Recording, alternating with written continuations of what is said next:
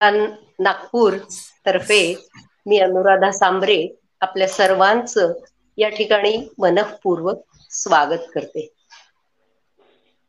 सन दोन हजार बाराला स्वामी विवेकानंदांची दीडशेवी जयंती झाली. ही सार्धशती नावानी त्यावेळी झाली होती आणि संपूर्ण देशभरात ही साजरी झाली. तेव्हापासूनच ग्रामायणचं कार्य हे सुरू झालेलं आहे. ग्रामायण म्हणजे शहरी नागरिक आणि ग्रामीण नागरिक यांना जोडणारा पूल म्हणजेच ग्रामायणचं कार्य. ग्राम विकासासाठी ज्या अनेक संस्था अनेक व्यक्ती कार्य करतात त्यांना सर्व प्रकारचं पाठबळ देण्याचं काम ग्रामायण करतं. मात्र कोविड एकोण एकोणीसच्या प्रादुर्भावानंतर एकत्र जमण्यावर निर्बंध आले. आणि अशा वेळी रामायणनी फेसबुक लाईव्ह आणि युट्यूब याच्यावर आपले कार्यक्रम प्रसारित करण्याचं करण्याला सुरुवात केली.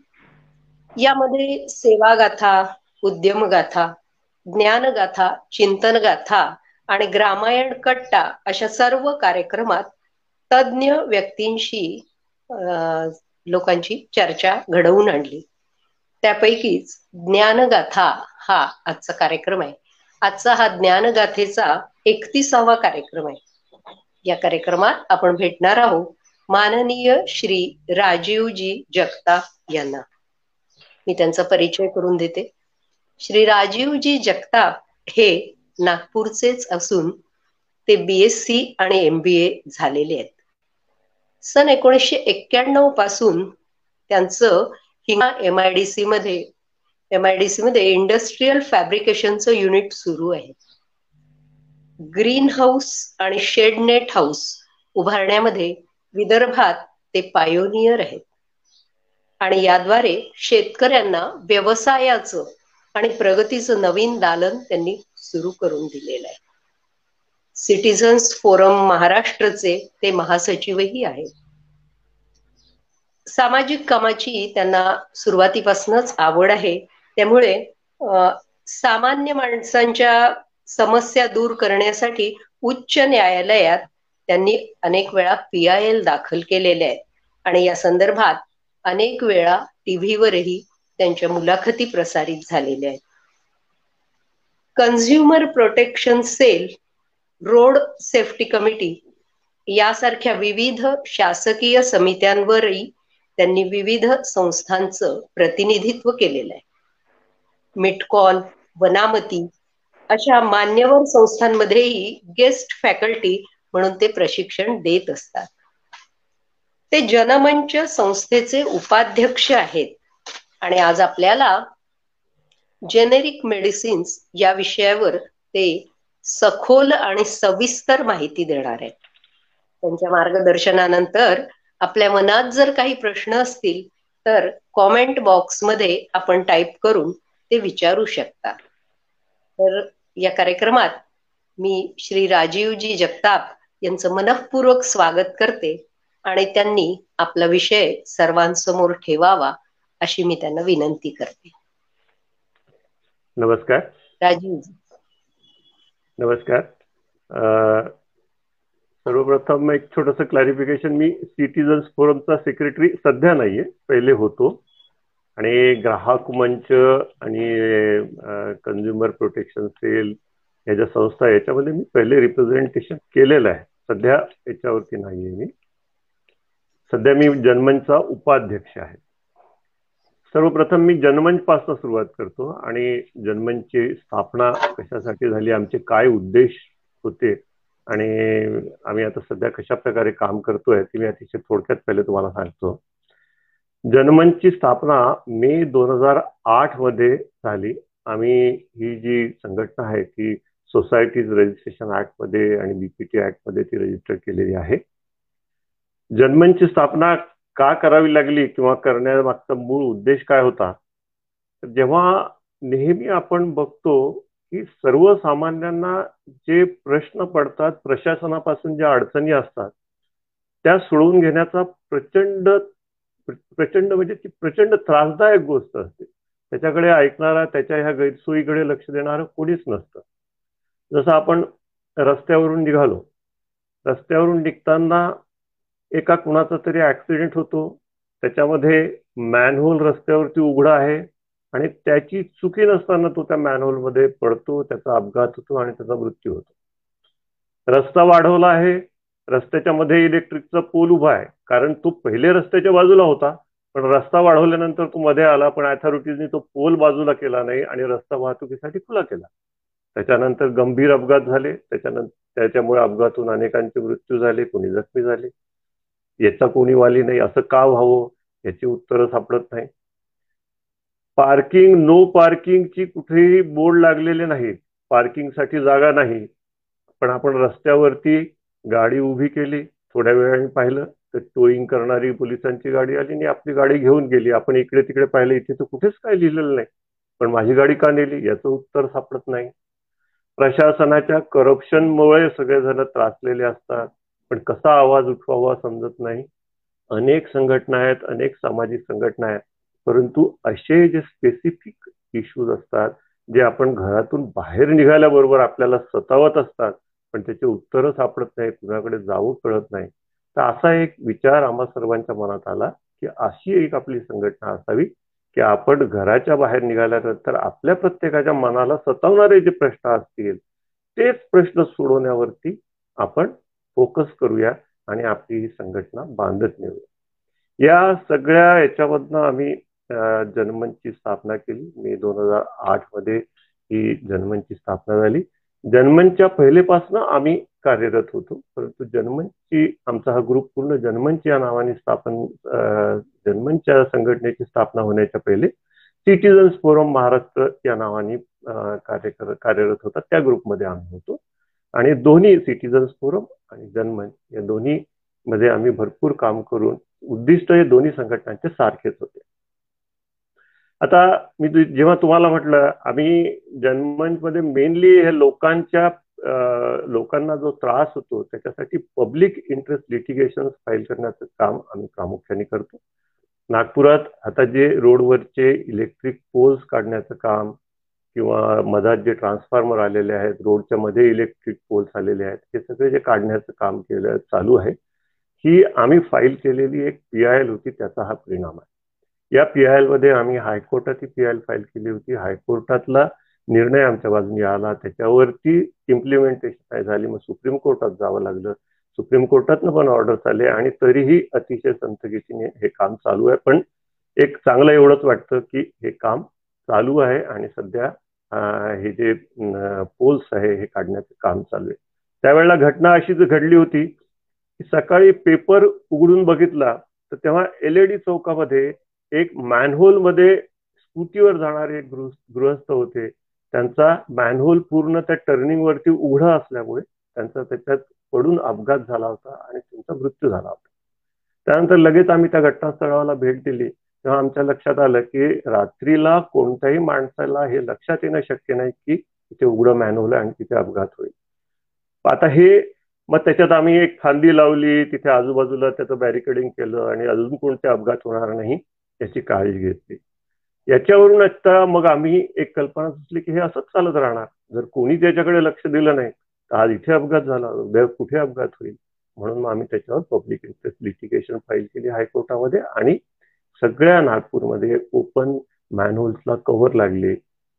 सगळं हंड्रेड पर्सेंट काम झालं असेल किंवा असं म्हणा म्हणता नाही येणार पण बऱ्याच ठिकाणी मॅनहोलला कव्हर्स लागले.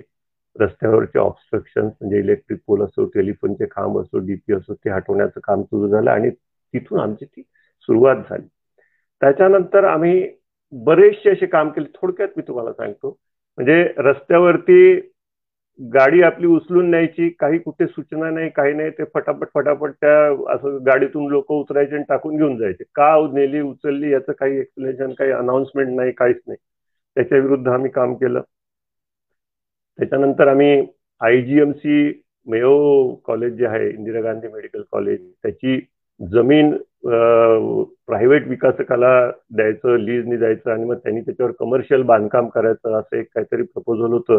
आणि त्याच्या विरुद्ध आम्ही पी आय एल दाखल केली. आणि ते गव्हर्नमेंट हॉस्पिटलचं प्रायव्हेटायझेशन होण्यापासून आम्ही वाचवलं. होतो ती जी तो जो निर्णय होता तो त्यांना वापस घ्यावा लागला सरकारला. त्यानंतर आम्ही लोड शेडिंगच्या विरुद्ध पीआयएल दाखल केली होती. मुंबईला लोड शेडिंग नाही आणि बाकीच्या विदर्भात महाराष्ट्रात संबंध लोड शेडिंग करतात. तो मुंबईलाच का नाही? किंवा शेतकऱ्यांना रात्री तुम्ही वीज देता दिवसभर का नाही? सगळ्या हे जे डिस्क्रिमिनेशन आहे हे असं का? सगळ्यांसाठी एकच नियम का नाही? याच्यासाठी आम्ही एक पीआयएल दाखल केली होती. विदर्भामध्ये पॉवर प्लांट जवळपास ऐंशी ते नव्वद पॉवर प्लांट्स विदर्भामध्ये प्रपोज केले होते. Thermal power station thermal power station हे इतके इतकी त्याच्यापासून पोल्युशन तयार होतं. म्हणजे की आजूबाजूचे एरिया पूर्णपणे खराब होत. तुम्ही चंद्रपूरचं उदाहरण घेऊ शकता. त्याच्यामुळे बरेचसे रोग आणि बराचसा प्रॉब्लेम तयार होतो. तर एवढे थर्मल पॉवर स्टेशन विदर्भात प्रपोज केले गेले की इथलं शेतीला लागणारं पाणी सुद्धा या थर्मल पॉवर स्टेशनसाठी वळवलं गेलं. हे असं होऊ नये म्हणून आम्ही त्याच्या विरुद्ध पण बरंच काम केलं आणि बऱ्यापैकी हे रोखून धरण्यात आपण यशस्वी झालो. मेडिकल कॉलेजमध्ये सतत रेसिडेंट डॉक्टरचे त्या काही सतत बदल्या पिरियडमध्ये तुम्ही बघाल थोडे दिवस गेले नाही तर मेडिकल कॉलेज बंद होऊन जायचं. रेसिडेंट डॉक्टरचे स्ट्राईक व्हायचे. त्याच्या विरुद्ध पण आम्ही पी आय एल दाखल केली होती. की असे स्ट्राईक्स करू नये. जसं आम्ही कोर्टामध्ये येऊन आमच्या न्याय मागण्यासाठी भांडतो. तसंच डॉक्टरांच्या सुद्धा काही मागण्या असतील तर त्यांनी सुद्धा ह्या मार्गाने यावं. पूर्णपणे मेडिकल कॉलेजची ही वैद्यकीय सेवा आहे आपत्कालीन सेवा आहे अत्यावश्यक सेवा आहे ही जर आपण अशी बंद करत गेलो त्याच्यामध्ये गरीब लोकांचे हाल होतील म्हणून आम्ही ती पिटिशन दाखल केली होती. सर्वात महत्वाची एवढ्यात गाजलेली पिटिशन म्हणजे आमची इरिगेशन स्कॅम आहे. इरिगेशन मधला जो प्रचंड मोठा घोटाळा होता तो घोटाळा सुद्धा जनमनच्या ह्या पिटिशनद्वारे बाहेर आला होता गोसी खुर्द वगैरे हे सगळे प्रोजेक्ट जे आहे आम्ही त्याच्यात कव्हर केले होते आणि ही सगळ्यात मोठी गाजलेली आमची पिटिशन आहे. सिटीजन्स फोरम जेव्हा होता तेव्हा आम्ही गव्हर सुटीच्या दिवशी आणि असेंब्लीच्या काळामध्ये सरकारी गाड्या ज्या इकडे तिकडे फिरत असतात आणि त्याच्या प्रायव्हेट कामासाठी फिरत असतात मेनली अधिवेशनाच्या काळामध्ये बाजूचे आजूबाजूचे जे पर्यटन स्थळ आहेत त्या सर्व ठिकाणी सगळे सरकारी अधिकारी बसून त्याच्यात जात होते. आम्ही सुट्टीच्या दिवशी ह्या चौका चौकात उभे राहून या सगळ्या गाड्या पकडायचो आणि त्याचे नंबर पब्लिश करायचो आणि म्हणजे त्याचे फोटोग्राफ्स वगैरे आपण पब्लिश करून ह्या प्रकाराला बऱ्यापैकी आपल्याला आळा घालता आला आणि हा मिसयूज ऑफ गव्हर्नमेंट व्हेकल्स जो होता तो आपल्याला बऱ्यापैकी थांबवता आला. सर्वांना तुम्हाला हे माहितीच असेल सेपरेट विदर्भ पाहिजे की नाही? विदर्भ वेगळा झाला पाहिजे की नाही? याच्यासाठी जनमंचनी सर्वात मोठं रेफरंडम घेतलं होतं. त्याच्यामध्ये पूर्णपणे हे जे मतदान घेतलं गेलं संबंध नागपूर शहरामध्ये ती अगदी पारदर्शक प्रक्रिया राबवून ते मतदान घेतलं गेलं. पूर्ण नागपूरमध्ये पोलिंग बूथ्स आपण ठेवले होते. व्यवस्थित सगळ्यांनी येऊन मतदान केलं. पारदर्शक पद्धतीने आपण त्याची मोजणी केली. सगळ्यांच्या समोर मोजणी केली. कॅमेरे लावून मोजणी केली. त्याच्यामध्ये तुम्हाला नाईन्टी सिक्स पर्सेंट लोकांनी विदर्भाच्या बाजूनी कौल दिला होता. विदर्भ वेगळा विदर्भ असला पाहिजे तर नाईन्टी सिक्स पर्सेंट लोकांनी आपला कौल दिलेला होता. त्यानंतर आम्ही एक जनमन जीवनदायी योजना चालवली. त्याच्यामध्ये बरेच वेळा आम्हाला पैशाचा प्रॉब्लेम गेला तर अडचणी येत असतात. परंतु आम्ही शक्यतो ती चालवण्याचा प्रयत्न करतो. या जीवनदायी योजनेमध्ये आम्ही जेवढे काही गरीब लोक आमच्याकडे येतात काही फारच गरजू असले तर त्यांना जेवढी काही मदत करता येईल औषधांच्या रूपाने किंवा अजून दुसऱ्या रूपाने ती आम्ही करत असतो. जन्मनची आमची ॲम्ब्युलन्स आहे. ही ॲम्ब्युलन्स सेवा पण जे अतिशय गरीब आहे त्यांच्यासाठी फार नॉमिनल याच्यावरती आम्ही चालवतो. आणि जे पैसे देऊ शकतात त्यांनी द्यावे पण जे अफोर्ड करू शकत नाही त्यांनी निवड पेट्रोलचा खर्च वगैरे जरी दिला तरी आम्ही ही सेवा त्यांना देत असतो.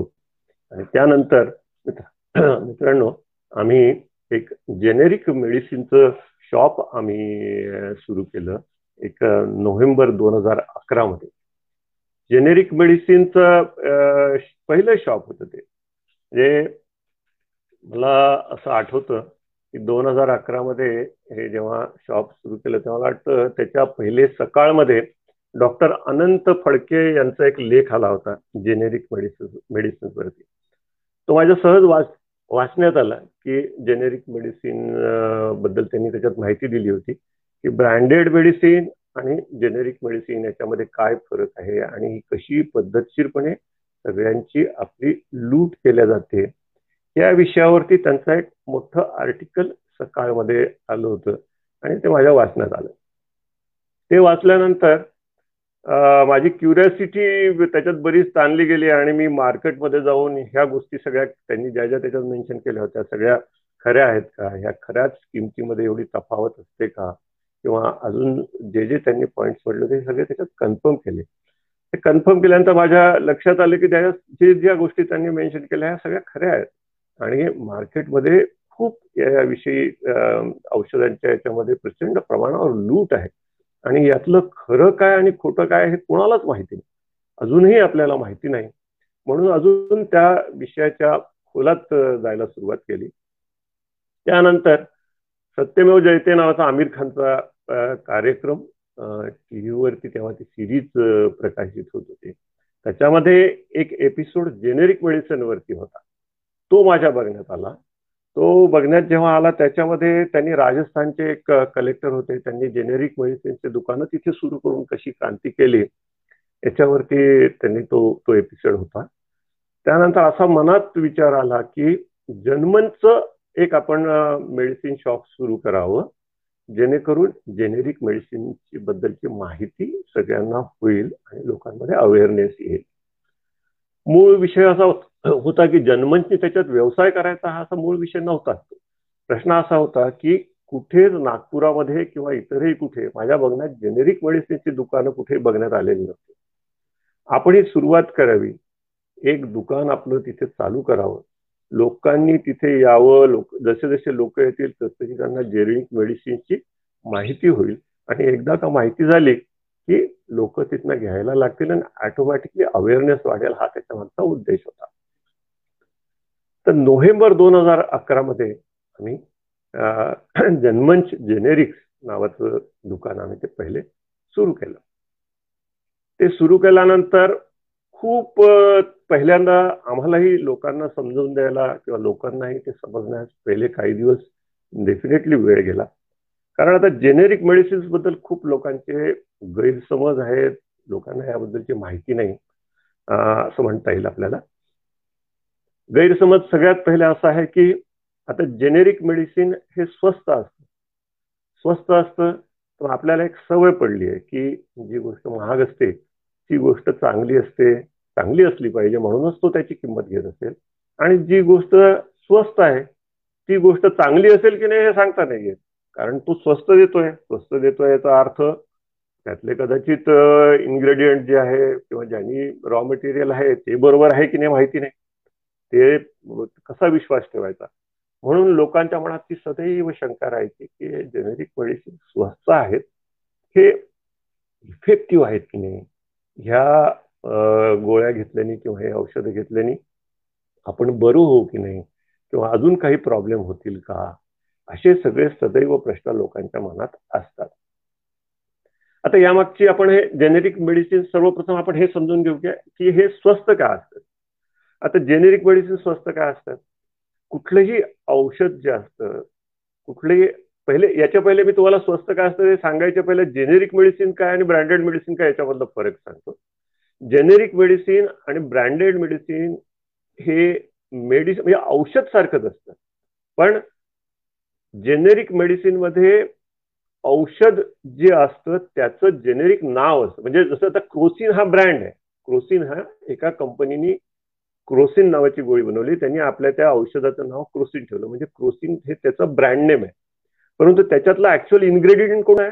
जे मॉलिक्युल आहे म्हणा किंवा जे जे औषध आहे ते कोणते? ते पॅरासिटेमॉल आहे. त्या पॅरासिटेमॉलमुळे तुमचा ताप कमी होतो किंवा अंग दुखणं कमी होतं.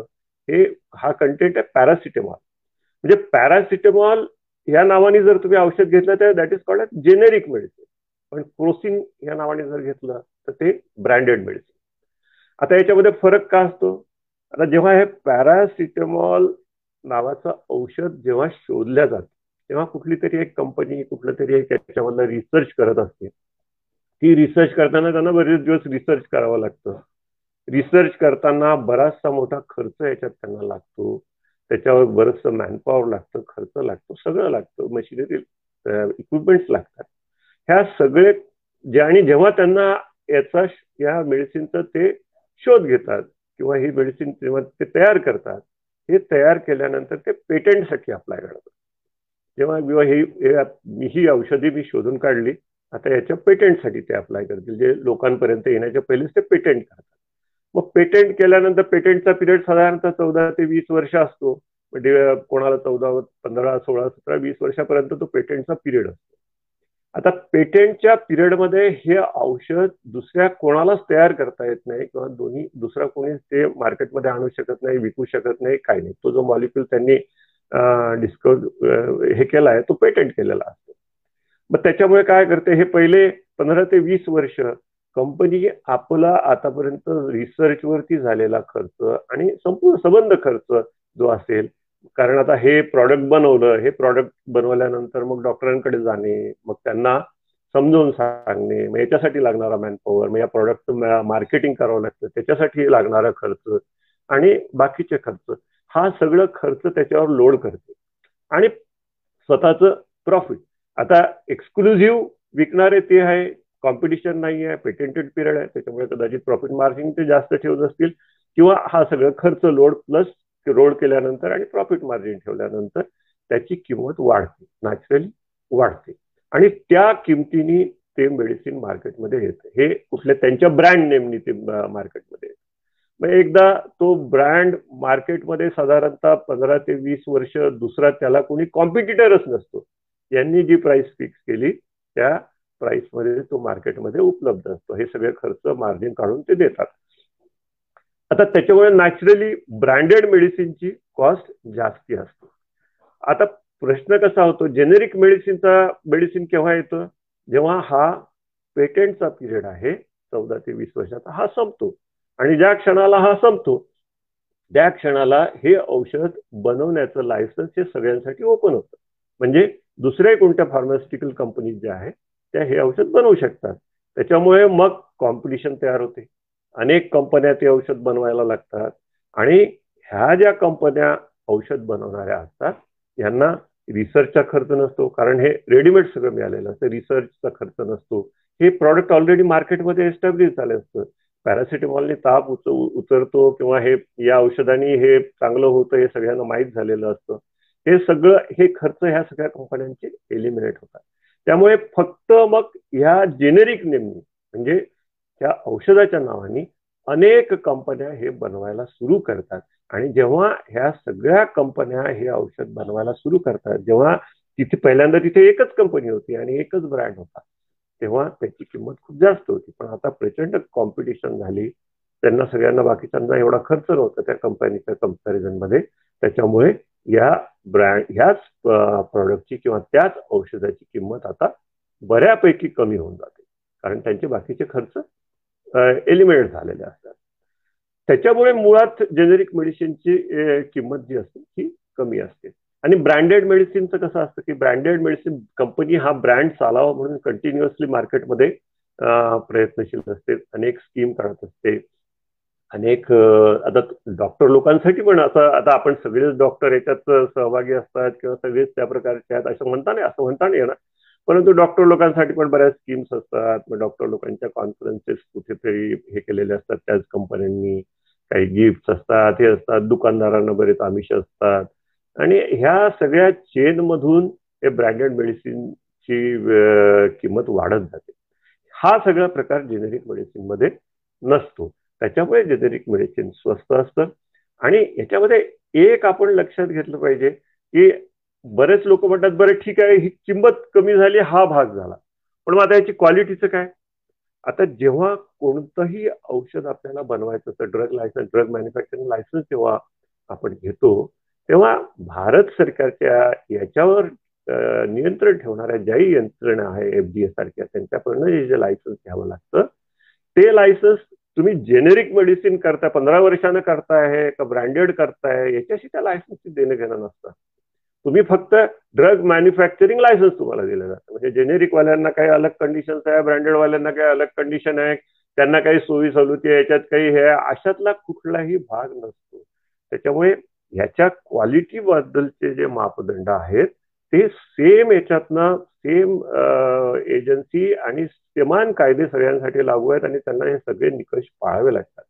जेवढे हे प्रोडक्शन करणारे जेवढे युनिट्स असतात या सगळ्यांकडे जे टेक्निकल लोक असतात त्याच्यातला एक सर्टिफाय करत असतो. सगळ्या म्हणजे हे जे जेनेरिक मेडिसिन असो की ब्रँडेड असो यांच्या सगळ्यांचे टेस्ट सर्टिफिकेट असतात. आणि एफडीएच्या रूल प्रमाणे तो जो तिथला टेस्टिंग करणारा माणूस जबाबदार असतो त्याला हे सर्टिफाय करावं लागतं की ह्याच्यात जे कंटेंट आहे ते लिहिले आहेत त्याच्याप्रमाणेच आहे त्याची एफिकसी सेम आहे ह्याच्यात कुठलं येणं हे सगळं सर्टिफाय करावं लागतं. दोन्ही प्रॉडक्टसाठी त्याच्यामुळे हा जो एक विचार असतो बऱ्याचशा सर्वसाधारण लोकांमध्ये की जेनेरिक मेडिसिन इफेक्टिव्ह नसतं आणि ब्रँडेडच इफेक्टिव्ह असतं हे याच्यात असं काही तथ्य नाही. कारण सगळ्यांसाठी हे जे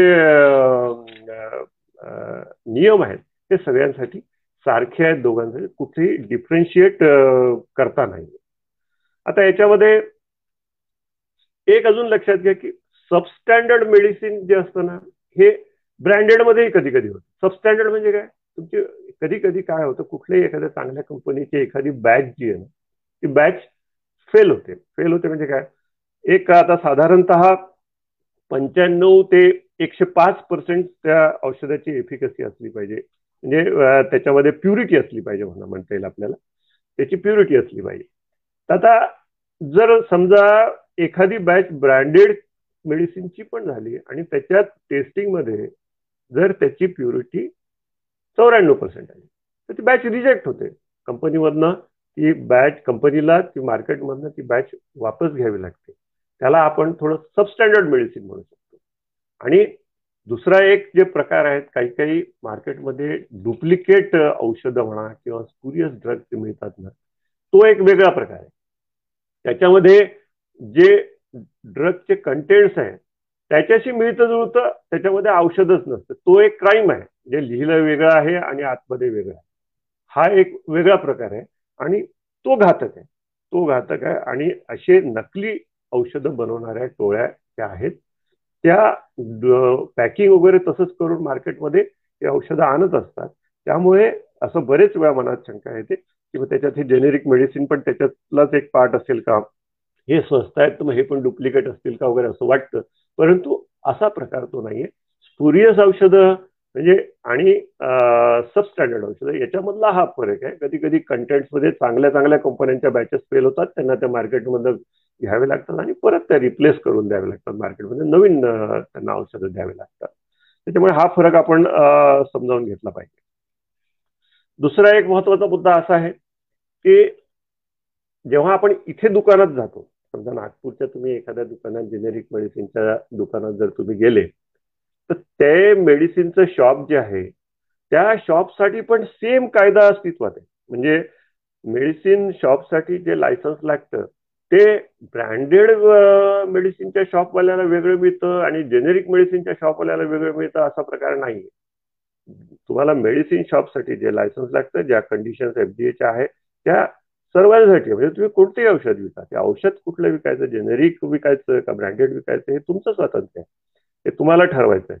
परंतु ह्या दोघांच्याही कंडिशन सेम आहे तुम्हाला फार्मासिस्ट लागेलच. तुम्हाला एक छोटं शॉप जर सुरू करायचं असेल तर मिनिमम एकशे वीस स्क्वेअर फूट एरिया लागेल. तुम्हाला स्टोरेजसाठी रेफ्रिजरेटर लागेल. हे सगळे जे त्यांच्या वेबसाईटवरती जे स्पेसिफाय केलेले जे कंडिशन्स आहे ह्या सगळ्या दोघांसाठी पण सेम असतात. तसंच मॅन्युफॅक्चरिंग युनिटसाठी पण सेम आहे. मॅन्युफॅक्चरिंग युनिट असताना जेनेरिक मॅन्युफॅक्चर करा का ब्रँडेड करा? तुम्हाला किती जागा असली पाहिजे? स्टोरेजचा एरिया किती असला पाहिजे? स्टोरेज कसं केलं पाहिजे? ह्याच्या ज्या कंडिशन्स आहे ह्या सगळ्या दोघांसाठी पण सेम आहेत. त्याच्यामुळे क्वालिटीमध्ये याबद्दल जेनेरिक मेडिसिनमध्ये शंका घेण्याचं काही कारण नाही असं मला वाटतं. असं एवढंच मला त्याच्यामध्ये सांगायचं आहे आता किमतीचा विषय असा आहे की जेनेरिक मेडिसिनमध्ये किती किमती कमी असू शकतात? जेनेरिक मेडिसिनमध्ये म्हणजे माझ्या अंदाजाने मी जेवढे जेवढे पाहिले ना ब्रँडेडपेक्षा ऑलमोस्ट अर्ध्या किमतीमध्ये तुम्हाला हे औषधं मिळू शकतात. ब्रँडेडपेक्षा अर्ध्या किमतीमध्ये औषधं मिळू शकतात. जेनेरिक मेडिसिन ची माहिती किंवा जेनेरिक मेडिसिन आहे आता एक आता बऱ्याचशा वेबसाईट अशा आलेल्या आहेत. की ज्यामध्ये मार्केटमध्ये जेही कोणते औषधं उपलब्ध आहेत आणि जे जे ब्रँड्स उपलब्ध आहेत त्या प्रत्येक ब्रँडची माहिती तुम्हाला त्या वेबसाईटवर मिळते. आणि त्याच्या किमती कुठे आहेत किती आहेत हे तुम्हाला पण कळून जातं. एक सहज मी बसल्या बसल्या बघाशी बघत होतो. तर med guide India dot com med guide India dot com ही एक जुनी वेबसाईट आहे. ही एका ट्रस्टद्वारे चालवली जाते एक सामाजिक उपक्रम म्हणून. आता तर बऱ्याचशा वेबसाईट आल्या आहेत. याच्यामध्ये आता मी एक एक तुम्ही लिहोसेट्रिझिन जे आहे आपल्याला सर्दी पडसा जेव्हा ॲलर्जिक काही होतं किंवा आपण सेडझिन म्हणा किंवा लिओसेट्रिझिन घेतो. तर levocetirizine two point five M G जर तुम्ही त्याच्यात टाकलं या वेबसाईटमध्ये तर हे लिओसेट्रिझिन ड्रग ड्रग असणारे किती ब्रँड्स आहेत आणि किती नावाने कोणत्या कोणत्या कंपन्यांच्या मार्केटमध्ये अवेलेबल साईट पटकन आपल्याला काढून देते. तर त्याच्यामध्ये मी सहज पाहिलं तर त्याच्यात सग लिओसेट्रिझिनची सगळ्यात स्वस्त गोळी जी एफ डी आय अप्रूव्ड आहे ती पंच्याहत्तर पैशाला होती. आणि same drug same two point five M G असलेली सगळ्यात महाग गोळी ती सात रुपये अठ्ठावन्न पैशाला आहे. त्यांनी दिलेली. म्हणजे हा कितीचा फरक आहे? दहा पटीचा फरक आहे. म्हणजे हा दहा पटीने हे औषध महाग आहे. आता हे सगळे एफडीओचे अप्रुव्हल्स आहेत याला सगळ्याला.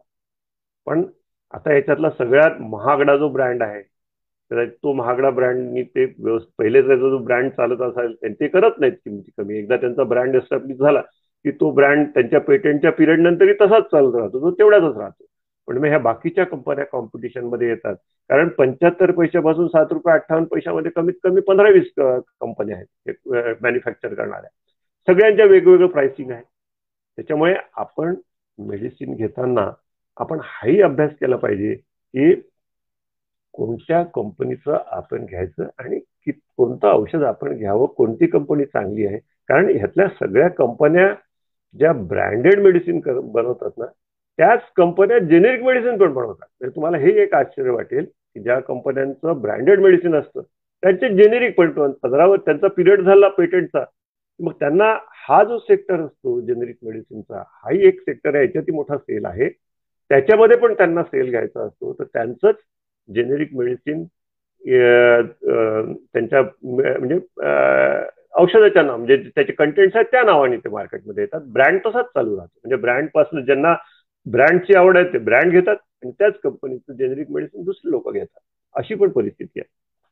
म्हणून आम्ही जन्मनच्या दुकानामध्ये जनरली ब्रँडेड जेनेरिकमध्ये आम्ही डील करतो. ब्रँडेड जेनेरिक म्हणजे ह्या ज्या सगळ्या चांगल्या कंपन्या आहेत सिप्लासारख्या वगैरे म्हणजे ह्या ज्या कंपन्या आहेत यांचे पण जेनेरिक मेडिसिन्स असतात. ते आम्ही जनरली आमच्या दुकानांमधून देण्याचा प्रयत्न करतो. ज्यांना हे ब्रँड नेम माहिती आहे आणि ज्यांना माहिती आहेत की ह्या चांगल्या कंपन्या आहेत त्या चांगल्या कंपन्या असल्यामुळे हे लोक डोळे झाकून हे औषधं घेतात. हा बेसिकली हा डिफरन्स आहे. जेनेरिक मेडिसिन आणि तुमचा ब्रँडेड मेडिसिनमध्ये. आणि का आपण जेनेरिक मेडिसिनमध्ये वळावं हे मी तुम्हाला सांगितलं. याच्यातलं आता गव्हर्नमेंट ऑफ इंडियानी एक जनौषधी म्हणून एक त्यांचे एक दुकानांची चेन म्हणजे फ्रँचायझी देणं सुरू केलं आहे त्याच्यामधून पण त्यांनी जेनेरिक मेडिसिन्सबद्दल त्यांनी आवाहन केलं आहे घ्यावं म्हणून लोकांनी. ही पण एक याच्यामध्ये तुम्ही अप्लाय करू शकता जिथे जिथे तुम्हाला जेनेरिक मेडिसिनचं जनौषधीच्या दुकानं चालू करायचे आहेत तिथे तुम्ही अप्लाय करू शकता. पण माझ्या माहितीप्रमाणे त्यांना जेवढं तुमची परचेसिंग असेल त्याच्यावरती ट्वेंटी पर्सेंट मला नक्की माहिती नाही पण त्यांच्या वेबसाईटवरती ही सगळी माहिती तुम्हाला मिळू शकेल. ट्वेंटी पर्सेंट प्रॉफिट मला वाटतं घेता येतं. आणि त्यांनी जी दिलेली लिस्ट आहे त्या लिस्टच्या बाहेर जाऊन तुम्हाला मेडिसिन ठेवता येत नाही. बा दुसरे जर मेडिसिन ठेवायचे असतील तर तुम्हाला त्यांची परवानगी वगैरे घ्यावी लागेल अशा त्याच्यामध्ये अटी आहेत. ऍक्च्युली काय होतं दुकान मग चालवायचं असलं तर मग आपल्याला सर्व प्रकारचे मेडिसिन्स ठेवावे लागतात. मग आम्हाला कधी कधी काय करावं लागतं की जेनेरिक मेडिसिन्स आम्ही ठेवतो. पण जेनेरिक मेडिसिन ठेवताना काही आम्हाला ज्याच्यामध्ये जेनेरिक मेडिसिन्स अवेलेबल नाही असे मग ब्रँडेड मेडिसिन पण ठेवावे लागतात. कारण एक पेशंट आला एक आणि त्यांनी जर मोठी लिस्ट असेल त्याची तर त्याला आपण असं नाही म्हणू शकत की हे एवढे औषधं आमच्याकडे आहे म्हणजे बाकीच्या साठी दुसरीकडे जा. त्याला ते त्रासदायक होतं. म्हणून आता दुकान जर सक्सेसफुली चालवायचं असेल किंवा आपल्याला प्रोफेशनली चालवायचं असेल तर कस्टमरच्या सगळ्या नीड्स आपल्याला पूर्ण कराव्या लागतात. म्हणून आपल्याला दोन्ही गोष्टी तिथे ठेवाव्या लागतात. आम्ही जेनेरिक मेडिसिन्सची जी एम आर पी असते त्याच्यावर सुद्धा आम्ही मध्ये बऱ्यापैकी सवलत देतो. अनेक म्हणजे चाळीस पन्नास टक्के तर त्या जेनेरिक मेडिसिनच्या एम आर पी वरती पण आम्ही सवलत अर्थात हे सगळं मेडिसिनची अलग अलग रेंज आहे आणि अलग अलग त्याच्यामध्ये मार्जिन्स असतात. त्याच्यामुळे ही वेगळी रेंज असते. पण आम्ही बऱ्यापैकी ती सूट जी आहे ती ग्राहकांना पास करून ती औषधं स्वस्त याच्यात देण्याचा आम्ही प्रयत्न करतो सदैव प्रयत्न करतो. आणि ब्रँडेड मेडिसिन जेनेरिक मेडिसिन ठेवला आपण मध्ये देण्याचा प्रयत्न करतो.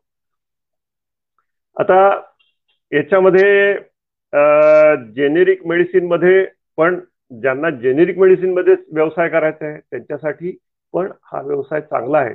म्हणजे याच्यामध्ये एम आर पी आणि याच्यामध्ये मार्जिन्स भरपूर असतात. त्या मार्जिन्स कमी करून तुम्ही मार्केटमध्ये आपले रेट कमी करू शकता आणि still you can earn the profit म्हणजे त्याच्यात प्रॉफिट तुम्ही आपला व्यवसाय पण त्याच्यामध्ये करू शकता लोकांची सेवा पण करू शकता लोकांना स्वस्त याच्यात ते मेडिसिन पण उपलब्ध या दोन्ही गोष्टी याच्यामध्ये जेनेरिक मेडिसिनच्या व्यवसायामध्ये साधल्या जाऊ शकतात.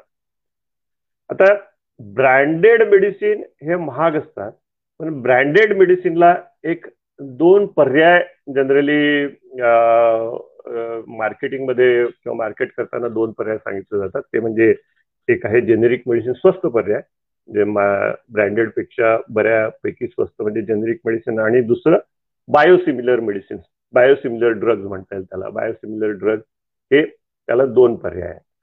पण आता याच्यामध्ये फरक आहे. हे ब्रँडेड जेनेरिक आणि बायोसिमिलर ड्रग ह्या सगळ्या आपण मी तुम्हाला सांगितलं ब्रँडेड काय आहे जेनेरिक काय आहे तुम्हाला सांगितलं. आता हे बायोसिमिलर ड्रग्स काय आहे ते पण आपण बघूया. कारण हे दोन्ही पर्याय जे आहे हे ब्रँडेडला स्वस्त म्हणून मार्केटिंग केलं जाते. म्हणजे बायोसिमिलर ड्रग्ज आणि जेनेरिक ड्रग हे दोन्ही ब्रँडेड जे आहेत त्याला स्वस्त पर्याय म्हणून हे बाजारात उपलब्ध आहे. परंतु त्याचा डिफरन्स काय आहे? जेनेरिक मेडिसिन आणि ब्रँडेड मेडिसिन याच्यामध्ये काय आहे? याच्यामध्ये ड्रग कंटेंट जे आहे जो मॉलिक्युल आहे किंवा ड्रग कंटेंट हे सेम असतात. सेम असतं म्हणजे याच्यात काहीच फरक नाही. म्हणजे एकाचं नाव क्रोसिन असेल तर दुसऱ्याचं नाव काहीतरी दुसरं असेल. पण दोघांमध्ये कंटेंट जे आहे ते पॅरासिटेमॉलच आहे आणि दोघांची ड्रग कंटेंट सेम आहे. आता बायो बायोसिमिलर ड्रग जे असतात त्याच्यामध्ये काय असतं? त्याच्यामध्ये ह्या ड्रगचा म्हणजे ज्या रोगासाठी किंवा ज्या आपल्या याच्यासाठी हे ड्रग वापरले जातात त्याच्यावरतीही इफेक्ट करणारी मेडिसिन असते. म्हणजे जर समजा एखादा कुठला एक्सवायझेड रोग आहे त्याच्यावरती जेनेरिक आणि ब्रँडेड जे काम कर ज्याचे वापरून जे त्याचे जे रिझल्ट मिळतात सेम हे बायोसिमिलर ड्रग्ज वापरून पण त्याचे पण रिझल्ट तेच मिळतात. म्हणजे एंड रिझल्ट त्याचा जवळपास सारखा असेल जवळपास सारखा असेल. आणि पण त्याचे जे कंटेंट्स आहेत ते कंटेंट्स वेगळे असतात. म्हणजे सेम मी जे तुम्हाला सांगितलं की एक ब्रँडेडमध्ये पॅरासिटेमॉल आणि जेनेरिकमध्ये पॅरासिटेमॉल पण याच्यात पॅरासिटेमॉल नसेल. याच्यामध्ये बायोसिमिलर जे ड्रग्ज असतात ते लिव्हिंग ऑर्गॅनिझम्स बऱ्याच याच्यामध्ये वापरले जातात. म्हणजे ईस्ट झालं bacteria plant cells animal cells हे जे म्हणतात याच्यापासून बनवलेल्या ह्या मेडिसिन्स असतात. म्हणून ह्या ज्या मेडिसिन्स असतात बायोसिमिलर ड्रग हे जेनेरिकपेक्षा महाग असतात पण ब्रँडेडपेक्षा स्वस्त असतात. म्हणजे हे तीन प्रकार झाले. पहिले सगळ्यात कॉस्टली जे आहेत ब्रँडेड मग त्याच्यानंतर बायोसिमिलर ड्रग आणि मग त्याच्यानंतर त्याच्यापेक्षा स्वस्त म्हणजे जेनेरिक असं ह्या क्रमाने याचं मार्केटिंग केलं जातं. आणि ह्याच्यामधले जे मॉलिक्युल आहे किंवा ड्रग आहे हे दोघांचं सारखं नाही राहत. बायोसिमिलरमध्ये जे आहे त्याचे इफेक्ट सिमिलर राहतील. जे रिझल्ट आहेत ते सिमिलर राहतील. पण त्याचे कंटेंट्स वेगळे राहतील. वेरॅज जेनेरिक आणि ब्रँडेडमध्ये कंटेंट सेमच राहतील. फक्त नाव वेगळं राहील. म्हणजे शर्ट आहे शर्ट आपण घालतो. व्हॅन हुसेनचा घालतोय कोणी कोणी झोडियाकचा घालतोय कोणी कॉटन किंगचा घालतोय. तिघही जण शर्ट घालतात शर्ट सेम आहे. फक्त ब्रँड नेम वेगळं आहे. कोणी बनवलं त्याचं ब्रँड नेम त्यांनी आपल्या मनाप्रमाणे त्याला एक नाव दिलंय आणि त्याच्याप्रमाणे त्याचं ते ब्रँड नेम आहे. हा त्याच्यामधला बेसिक फरक आहे. आणि आता औषधाची गुणवत्ता आपण काही प्रश्न आलेले आहेत. ते प्रश्न आपण त्याचे उत्तर हे करूया घेऊया. तर बऱ्याच वेळा सो ज्योती तारे यांनी मला एक प्रश्न विचारलेला आहे. बऱ्याच वेळा जेनेरिक औषधांची उपलब्धता नसते. एखादे औषध आपण घ्यायला सुरुवात करतो दुसऱ्यांदा जातो त्यावेळेस ते औषध उपलब्ध नसते किंवा दुसऱ्या कुठल्या कंपनीचे असते. बीपी आणि शुगरच्या रुग्णांना औषधी बदलवता येत नाही याबाबत काय उपाय आहे? बेसिकली मी तुम्हाला आता हे समजून सांगितलं की हा जेनेरिक औषधांची उपलब्धता नसते. आता या एका गोष्टीवर मी तुम्हाला सांगतो की हंड्रेड पर्सेंट औषधं जेनेरिकमध्ये उपलब्ध नसणारच. कारण काही लोकांचा ज्यांचा पेटेंटचा पिरियड चालू आहे जे औषधं पेटेंट पिरियडमध्ये आहेत त्याला जेनेरिक व्हर्जन त्याचं जेनेरिक व्हर्जन अवेलेबल नसणार. साधारणतः जेनेरिक औषध सत्तर टक्क्यापर्यंत सबंध औषधीच्या सत्तर टक्क्यापर्यंत जेनेरिक औषधं आपल्याला मार्केटमध्ये मिळतात. राहिलेले तीस टक्के जे आहे त्यांचा पेटेंट पिरियड असतो. त्या पिरियडमध्ये ते त्याच ब्रँडेड औषधी म्हणूनच आपल्याला घ्यावे लागतात. नवीन औषधं जी आहेत पर्टिक्युलरली ते आपल्याला तेच घ्यावे लागते त्याच्यामुळे जेनेरिक औषधं सत्तर टक्क्यापर्यंत उपलब्ध असतात. आणि जेनेरिक औषधांची उपलब्धता नसते आणि एखादे औषध आपण घ्यायला सुरुवात करतो दुसऱ्यांदा जातो त्यावेळेस ते औषध उपलब्ध नसते ते दुसऱ्या कुठल्या कंपनीचे असते. आता कंपनी दुसरी राहू शकते पण जे औषध आहे त्याचे जे कंटेंट्स आहे ते सेम असतात. जेनेरिकचा अर्थच हा की कंटेंट सेम असले पाहिजे. कंपनी कोणती त्याच्याशी राहील. कंटेंट त्याचे सेम असले पाहिजे. त्याच्यामुळे आपण त्याच्यातले कंटेंट्स बघून ते औषध घेतो. कंपनी बघून नाही. जेनेरिक औषधामध्ये त्याचे कंटेंट्सच आपण बघतो. बीपी आणि शुगरच्या रुग्णांना औषधं बदलवता येत नाही. नाही औषधं बदलावायचंच नाही. आपली कंपनी जरी बदलली किंवा त्याचं हे जरी बदललं तरी औषधं बदलणार नाही. तुमचं जे ड्रग आहे ते सेम राहील. आणि एक आपण जेनेरिक जेनेरिक मेडिसिन मधलं कुठलंही औषध कुठलाही ब्रँड आपण एकदा सिलेक्ट केला तर जनरली हे सगळे ब्रँड अवेलेबल असतात. कधी एखाद दिवस नाही येणार किंवा दोन दिवस त्याला सांगितलं तर तो परत आणून देतो किंवा अवेलेबल ते होऊन जातं. परंतु दुसराही ब्रँड जरी घेतला तरी त्याच्यातलं औषध सेम असतं. त्याच्यामुळे तुम्हाला औषध बदलवण्याची गरज नाही. औषधं सेमच राहतील. फक्त कंटेंट सेमच राहतील. फक्त त्याचा ब्रँड नेम बदलेल. बाकी काहीच बदलणार नाही. तर औषधांची गुणवत्ता योग्य आहे की नाही हे कसे ओळखाल? हा राजकुमार टेकाडे साहेबांनी हा प्रश्न विचारला. आता मी तुम्हाला सांगितलं की औषधांची गुणवत्तेबद्दल जेनेरिक मेडिसिन असो का ब्रँडेड मेडिसिन असो दोघांकडेसाठी स्ट्रिक्ट नियम आहे कडक नियम आहे. एफडीएचे जे रूल्स आहेत त्याच्यात त्याचंच पालन त्यांना करावं लागतं. आणि ह्या दोघांच्या ब्रँडेड किंवा जेनेरिक याच्यासाठी कोणतंही हे म्हणजे वेगळे वेगळे नियम नाही. सगळ्यांना ते नियम एकच आहेत आणि सगळ्यांना ते फॉलो करावे लागतात. त्यामुळे जर त्या औषधाला अप्रुव्हल असेल त्याची गुणवत्ता चांगली आहे असं समजायला हरकत नाही. कारण दोन्ही औषधांची गुणवत्ता आपल्याकडे सरकारी यंत्रणा ती एकच असते दोन्ही दोन्ही औषधांची ठरवणारी. त्याच्यामुळे आपल्याला त्याच्यावर विश्वास ठेवायला लागेल. राजेंद्र काळे साहेबांनी असा प्रश्न केला आहे की डॉक्टर अजूनही ब्रँडेड कंपन्यांचीच औषधं लिहितात.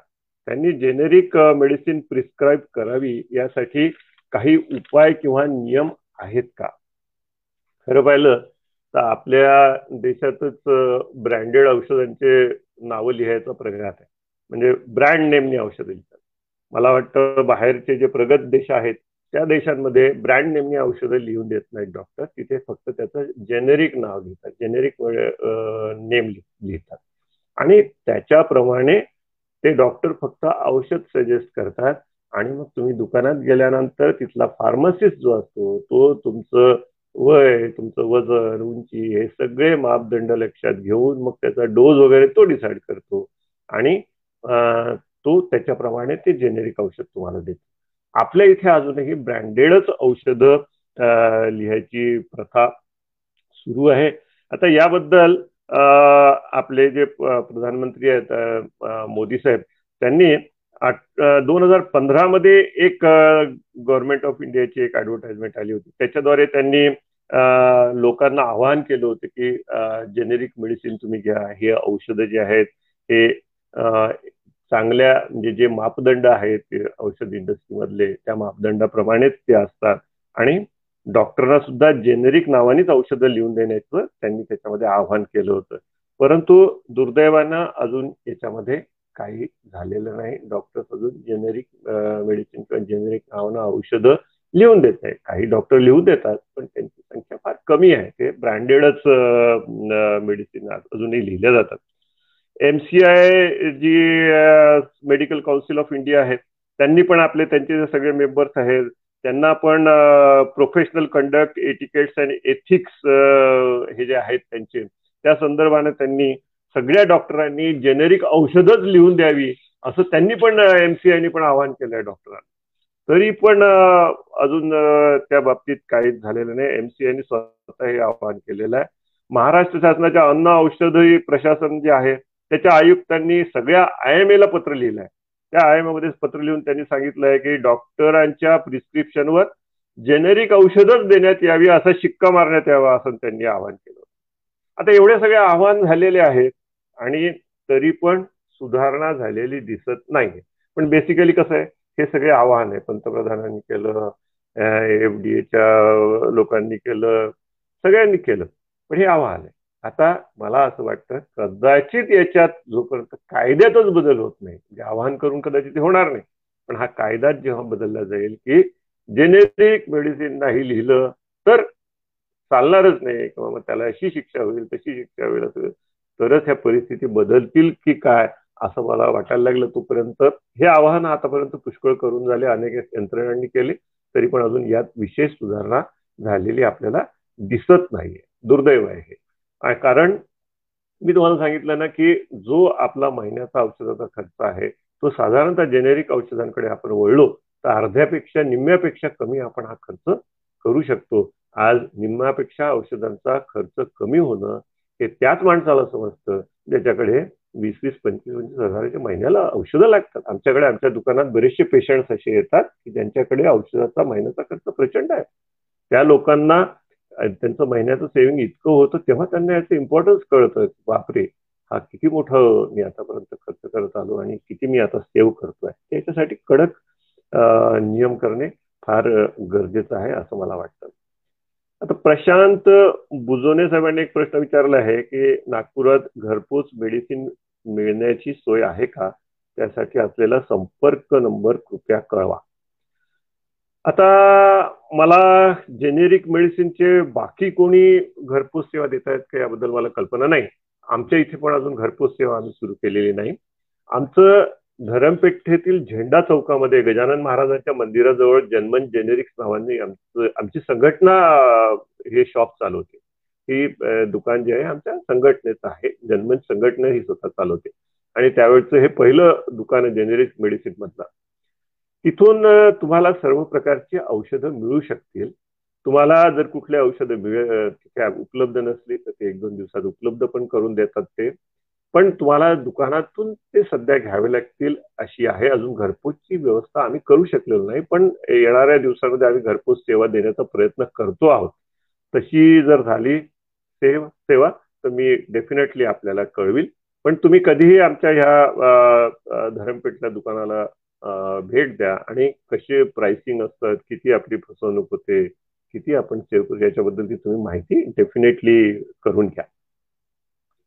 सो माया भारतीय यांचा एक प्रश्न आहे. असे कुठले आजार किंवा वैद्यकीय प्रक्रिया आहेत ज्या ठिकाणी जेनेरिक अजूनही वापरता येत नाही? जेनेरिक अजून वापरता येत नाही म्हणजे असं नाहीच आहे ना. जेनेरिक आपण सगळ्याच ठिकाणी वापरू शकतो. आपल्याला वापरायचा आहे की ते हा आपला प्रश्न म्हणजे ब्रँडेड पण उपलब्ध आहे आणि जेनेरिक पण उपलब्ध आहे. दोन्ही औषधं सारखेच आहेत. दोघांनाही अप्रुव्हल आहे. आणि दोघेही एफडीएने पास केलेले आहेत. वापरायचं कोणतं? हा आपला वैयक्तिक प्रश्न आहे. त्याच्यामुळे असं हे वापरता येत नाही जेनेरिक असं काहीच नाही. जे उपलब्ध आहे ते आहे ते वापरता येतच. त्या त्या रोगावरती ते औषध आहे म्हणूनच ते मार्केटमध्ये आलं. फक्त प्रश्न एवढा आहे की जे कुठला औषध जे जो कुठला रोग आहे त्याच्यावर जेनेरिक मेडिसिन उपलब्ध आहे की नाही की नाही आहे की नाही हा महत्त्वाचा प्रश्न आहे. कारण मी तुम्हाला सांगितलं सत्तर टक्के मेडिसिन फक्त जेनेरिकमध्ये उपलब्ध आहे तीस टक्के नाही आहेत तीस टक्के पेटंट पिरियडमध्ये आहे ती औषधं आपल्याला ह्या रोगासाठी मिळणार नाही ती आपल्याला तीच घ्यावी लागते परंतु जी उपलब्ध आहेत सत्तर टक्के ती वापरायची का ब्रँडेड वापरायची तो आपला वैयक्तिक प्रश्न आहे. आणि तो आपण म्हणजे मला तर वाटतं जेनेरिक मेडिसिन वापरायला राजेंद्र काळे साहेबांनी विचारलंय जेनेरिक मेडिसिन स्वस्त का आहे? मला वाटते मी हे स्वस्त का पडतात हे तुम्हाला पहिल्यांदा सांगितलं की हे याच दोघांच्या जे पेटंट पिरियड असतात तो मेन मूळ मुद्दा आहे. आणि मार्केटिंग प्रॅक्टिस डॉक्टरांकडे जाणं अनेक स्कीम या सगळ्या गोष्टी त्याच्यात इन्व्हॉल्ड आहे. ज्या जेनेरिकमध्ये नाही आहे म्हणून त्या स्वस्त पडतात. आपण पहिले आपण या विषयावर बोललो आहोत. त्यामुळे मला वाटतं ह्या प्रश्नाचं उत्तर मिळालं असावं काळे साहेबांना. मिस्टर विवेक आहेत. इतर ब्रँडेड औषधांप्रमाणे जेनेरिक मेडिसिनच्या सर्व चाचण्या केल्या जातात का? ह्याही प्रश्नाचं मी उत्तर तुम्हाला दिलं.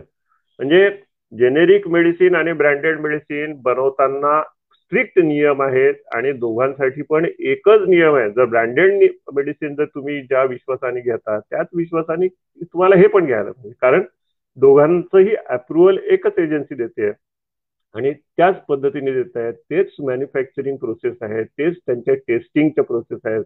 आणि तेच त्यांच्या अप्रुव्हलच्या प्रोसेस आहेत. या सगळ्या गोष्टी एकच असल्यामुळे या सगळ्या सगळ्या चाचण्या त्याच्यावरती केल्या जातात. प्रशांत भुजोने आहेत त्यांनी एक प्रश्न विचारला आहे. डॉक्टर अजूनही ब्रँडेड कंपन्यांचीच मेडिसिन लिहितात. अच्छा त्यांच्यासाठी काही नियम ते मी तुम्हाला याचंही उत्तर दिलेलं आहे. आणि त्यांचा अजून एक प्रश्न आहे जेनेरिक आणि बायोसिमिलर ड्रग याच्यामध्ये काय फरक आहे? तो पण मी तुम्हाला ऑलरेडी एक्सप्लेन करून सांगितलंय की जेनेरिक मेडिसिन आणि बायो सिमिलर ड्रग्स काय असतात हे पण मी तुम्हाला ऑलरेडी सांगितलं आहे. त्याच्यातला फरक काय? त्याच्यामुळे ज्या लोकांना जे ब्रँडेड औषधं सूट होतात जे ड्रग त्यांना सूट होतं ते त्यांनी जेनेरिकमध्ये घ्यावं. जेणेकरून त्यांचे पैसे वाचतील आणि तेच पैसे जे आहेत ते पैसे त्यांना इतरत्र कामाला येतील चांगल्या कामासाठी वापरता येतील. उगाच खर्च करण्यात अर्थ नाही असं मला वाटतं. मित्रांनो आता एक असं बसल्या बसल्या मी एक कसं एक छोटस असं एक काही ड्रग्स समोर होते तेव्हा मी त्याच्यातला एक तक्ता बनवला होता. त्यातला मी फरक म्हणजे कॉस्टिंगमध्ये किती फरक पडतो बघा. आता मी कोणाचं ब्रँड नेम काय ते सांगत नाही. फक्त मी त्याचे तुम्हाला ड्रग कंटेंट सांगतो. आता मल्टीव्हिटॅमिन मिनरल्स आणि झिंक ह्याच्या आपल्या गोळ्या असतात. साध्या मल्टीव्हिटॅमिनच्या गोळ्या म्हणतात. झिंक मिनरल्स असतात त्याच्यामध्ये. आता याच्यात पंधरा गोळ्यांचा पॅक ब्रँडेड मेडिसिनमध्ये जर तुम्ही घेतलं तर तो पंच्याण्णव रुपयाचा असतो. आणि जेनेरिक मेडिसिनमध्ये दहा गोळ्यांचा पॅक वीस रुपयाचा आहे. आता तुम्ही कंपॅरिझन करता करा किती रुपयांनी हे स्वस्त आहे. सेम आहे. सगळं approved medicine calcium vitamin D three हा जो ब्रँडेड मेडिसिनचा पंधरा गोळ्यांचा पॅक बासष्ट रुपयाचा आहे.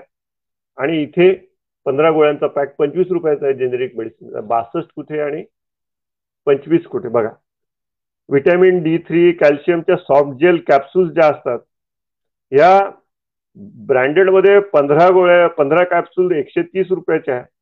आणि याच्यामध्ये तीस कॅप्सूल शंभर रुपयाच्या तीस कॅप्सूल शंभर रुपयाचे आहे आणि इथे ब्रँडेडमध्ये पंधरा कॅप्सूल एकशे तीस रुपयाच्या आयमॉक्सिसिलिन आणि क्लॉव्हॅलेनिक ऍसिड हे जे अँटीबायोटिक आहे हे दोनशे पंचेचाळीस रुपयाच्या सहा कॅप्सूल्स आहे. दोनशे पंचेचाळीस रुपयाच्या सहा कॅप्सूल्स आहे ब्रँडेडमध्ये आणि इथे दहा कॅप्सूल्स एकशे दहा रुपयाचे जेनेरिकमध्ये दहा कॅप्सूल्स एकशे दहा रुपयाचे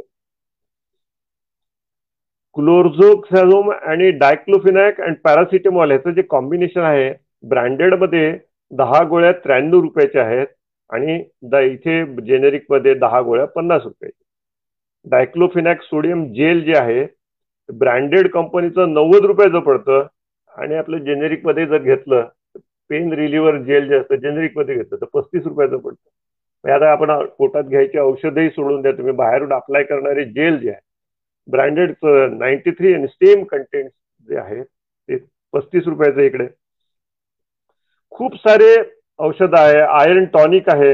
आयर्न टॉनिक ब्रँडेडमध्ये एकशे दहा रुपयाचा आहे. सेम क्वांटिटी जेनेरिकमध्ये पन्नास रुपयाचा आहे. नायट्रोफिरंटाईन आहे दहा गोळ्या एकशे दहा रुपयाच्या ब्रँडेडमध्ये जेनेरिकमध्ये दहा गोळ्या पन्नास रुपयाच्या आहेत. सोलिन आणि अजून एक ड्रग त्याच्यासोबत आहे ड्युटास्टेरॉइड हे पंधरा गोळ्या दोनशे पस्तीस रुपयाच्या आहेत ब्रँडेडमध्ये आणि जेनेरिकमध्ये ह्या दहा गोळ्या पासष्ट रुपयाच्या आहेत. हा असा काही दिवसांपूर्वी एक कम्पॅरेटिव्ह जो स्टडी केला होता. अशा खूप सारे मेडिसिन्स आहे त्याच्यात जसे बनवले होते. एक सेट सेट्रीझिन आहे. त्या दहा गोळ्या पस्तीस रुपयाच्या ब्रँडेडमध्ये मिळतात. इथे दहा गोळ्या दहा रुपयाच्या आहे? एक रुपयाची एक गोळी आहे. म्हणजे असं तुम्हाला कॉस्ट मधला जो डिफरन्स आहे हा भरपूर सापडेल. आणि ही हजारोनी मेडिसिन्स अवेलेबल आहेत. त्यामुळे ही लिस्ट अनएंडिंग आहे. आणि आपण कितीही त्याच्यात शोधत बसलो तरी तुम्हाला वेळ आपल्याला कमी पडेल. म्हणजे इतका त्याच्यामध्ये फरक आहे. मित्रांनो तुम्हाला मी जेनेरिक मेडिसिन आणि ब्रँडेड ब्रँडेड मेडिसिन याच्याबद्दलचा जो फरक आहे तो समजवून सांगण्याचा मी प्रयत्न केला. आता याच्यामध्ये जेनेरिक मेडिसिनमध्ये पण ज्याला आपला व्यवसाय चालू करायचा आहे किंवा ज्याला याच्यात पैसा कमवायचा त्याच्यासाठी पण ही एक चांगली लाईन आहे. याच्यात दोन्ही आपल्याला समाजसेवा आणि पैसा कमावणे हे दोन्ही उद्देश आपल्याला साध्य करता येतील. याच्यामध्ये ड्रग प्राईस कंट्रोल ऑर्डरमध्ये येणारे जे कोणते ड्रग्ज असतात त्याच्यामध्ये मार्जिन फिक्स असतं कमी असतं. त्याच्यामध्ये जेनेरिक मेडिसिनमध्ये अगदी कमी असतं. आणि काही काही मेडिसिन ह्या ह्या ऑर्डरच्या अंतर्गत जे येत नाही ह्या लिस्टच्या अंतर्गत जे येत नाही त्याच्यामध्ये जेनेरिकमध्ये पण मॅडि मार्जिन भरपूर जास्ती असतं. त्याच्यातलं मार्जिन किती आपण ठेवायचं आणि किती त्याचं किंमत कमी करून लोकसेवा करायची हा आपला प्रत्येकाचा वैयक्तिक प्रश्न असू शकतो परंतु तुम्हाला याद्वारे पैसे कमवणे आणि किंवा लो लोकसेवा करणं किंवा दोन्ही करणं हे दोन्ही उद्देश आपल्या सर्वांना साध्य करता येतील. आणि माझी अशी आपल्या सर्वांना नम्र विनंती आहे की आपण सगळ्यांनी जेनेरिक मेडिसिन्स वापरून बघावे. त्याची एफिकसी कशी आहे इफेक्टिव्हनेस कसा आहे हा पण एकदा बघावा. स्वतः त्यातला अनुभव घ्यावा. कॉस्टिंग बघावं. त्याचे टेक्निकल डिटेल्स बघावे. त्याचे अप्रुव्हल कसे असतात ते बघावं ब्रँडेड मेडिसिनवरती काय लिहिलं असतं? त्याला अप्रुव्हल लायसन्स नंबर वगैरे असतो का? मग यांना नसतो का? याच्यावर पण असतो का?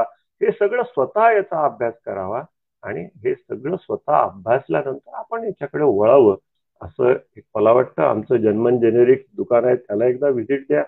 जेवढं आणि बाकीचे कुठले गरीब लोक असतील ज्यांना आपल्याला माहिती नाही आणि ज्यांचा औषधावर प्रचंड खर्च आहे त्यांना पण ह्या गोष्टी आपण सांगाव्यात. आपल्याकडे जे काम करणारे लोक असतात गरीब लोक असतात वर्कर्स असतात या सगळ्यांना याची माहिती द्यावी. जर कोणी आजारी असेल तर त्यांना माहिती द्यावी.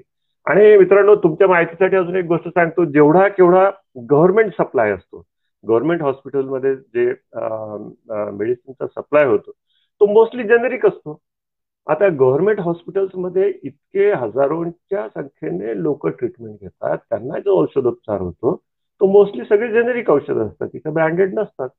पण त्यांना आराम पडतो की नाही? ते चांगले होतात की नाही? जर ते चांगले होतात त्यांना आराम पडतो. गव्हर्नमेंटच्या स्वतःच्या आस्थापनांमध्ये स्वतःच्या इस्पितळांमध्ये जर जेनेरिक औषधं वापरले जातात तर मग आपणच का बरं ब्रँडेड औषधांचा ध्यास धरावा किंवा आग्रह धरावा आणि त्याचा अभ्यास न करता हे केवळ किंमत कमी आहे म्हणून याची इफिकसी बरोबर असेल की नाही? हे इफेक्टिव्ह असेल की नाही? अशा शंका मनात बाळगाव्या या सगळ्याचा आपण अभ्यास करावा अशी माझी आपणास नम्र विनंती आहे. मला वाटतं जेनेरिक मेडिसिनबद्दल मी बरंच काही आपणाला सांगितलं. अजून काही आपले प्रश्न असतील तर कृपया सांगा.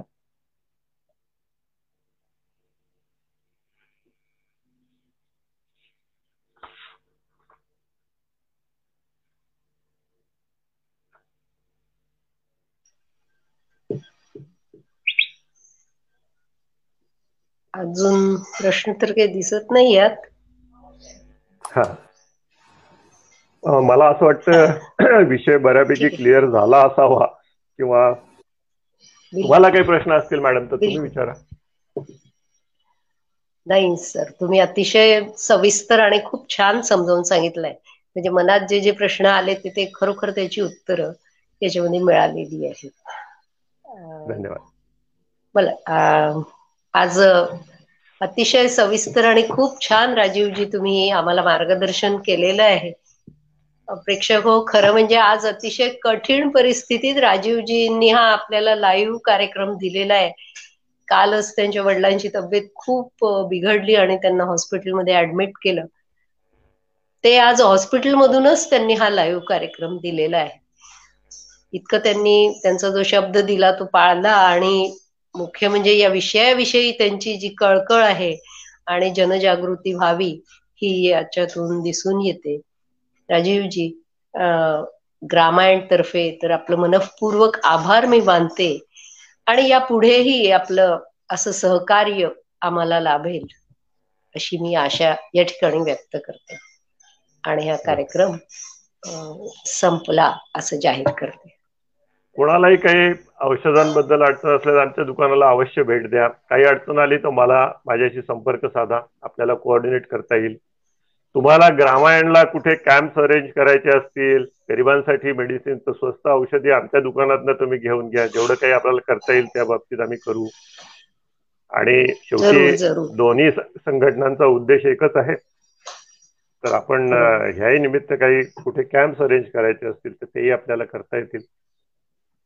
आपण बरोबर. छान जरूर संबंध धन्यवाद. ठीक आहे. धन्यवाद.